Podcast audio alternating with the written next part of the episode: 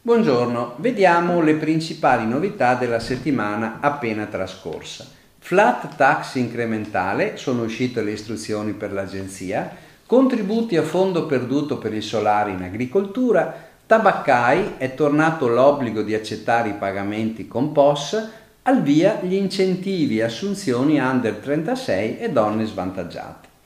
Intanto, FLAC tax incrementale, ci sono le istruzioni pubblicate con circolare 28 giugno, la numero 18, e l'agenzia chiarisce le modalità di applicazione del regime flat tax incrementale, individuando i requisiti soggettivi e oggettivi che sono chiesti.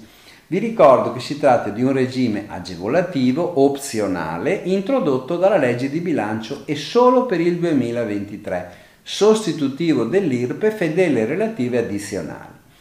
Potranno avvalersi in via generale del regime flat tax incrementale per il solo anno 2023 le persone fisiche che esercitano attività di impresa, titolari di reddito di cui l'articolo 55, oppure arti e professioni che conseguono un reddito di cui l'articolo 53,1 del testo unico fermo naturalmente restando l'esclusione prevista per i contribuenti persone fisiche che applicano per il 2023 il regime forfettario. Rientrano nel beneficio fiscale anche gli imprenditori agricoli individuali.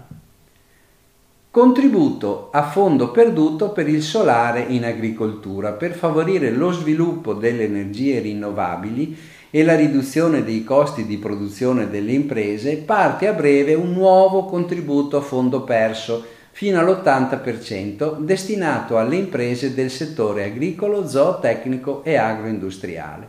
È stato pubblicato il 30 giugno in Gazzetta Ufficiale un decreto ministeriale che stanzia le risorse per incentivare l'autoproduzione di energia da fonti rinnovabili utilizzando i propri fabbricati, quindi senza consumo di suolo.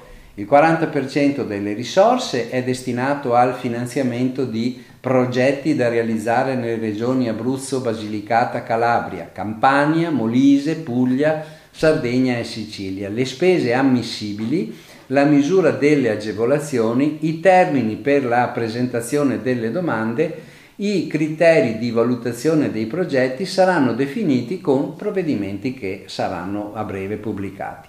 Si sa già però che gli aiuti agli investimenti saranno concessi solo a nuovi impianti prima che la produzione inizi e che saranno comunque indipendenti dalla quantità di energia che viene prodotta.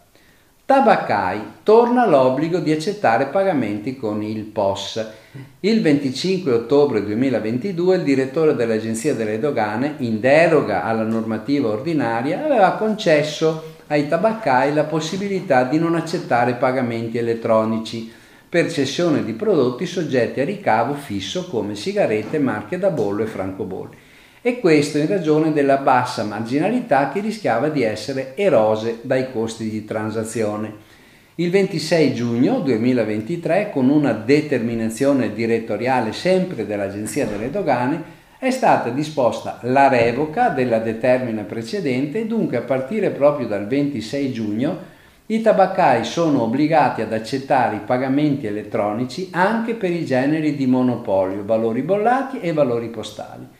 In caso di mancata ottemperanza, le sanzioni per l'esercente saranno quelle previste a regime, e cioè una sanzione amministrativa risultante dalla somma di un importo fisso di 30 euro e un variabile pari al 4% dell'importo della transazione.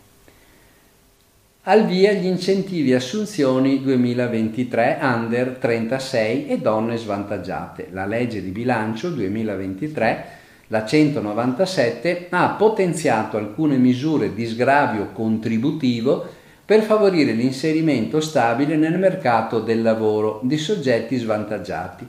Si tratta in particolare di esoneri contributivi innalzati del 100% per nuove assunzioni nel 2023 di giovani donne svantaggiate e percettori di reddito di cittadinanza. Le norme erano in attesa di autorizzazione dalla Commissione europea. Il 19 giugno l'Unione ha annunciato l'approvazione delle misure relative alle assunzioni di under 36 e donne svantaggiate, nei limiti attualmente in vigore in tema di aiuti di Stato, mentre rimane sospesa l'agevolazione per i percettori di reddito di cittadinanza. L'INPS ha emanato le istruzioni operative per l'incentivo relativo agli under 36 con la circolare 57-2023, mentre è stata pubblicata il 23 giugno la circolare INPS 58-2023 di istruzioni per l'esonero contributivo per le assunzioni di donne svantaggiate.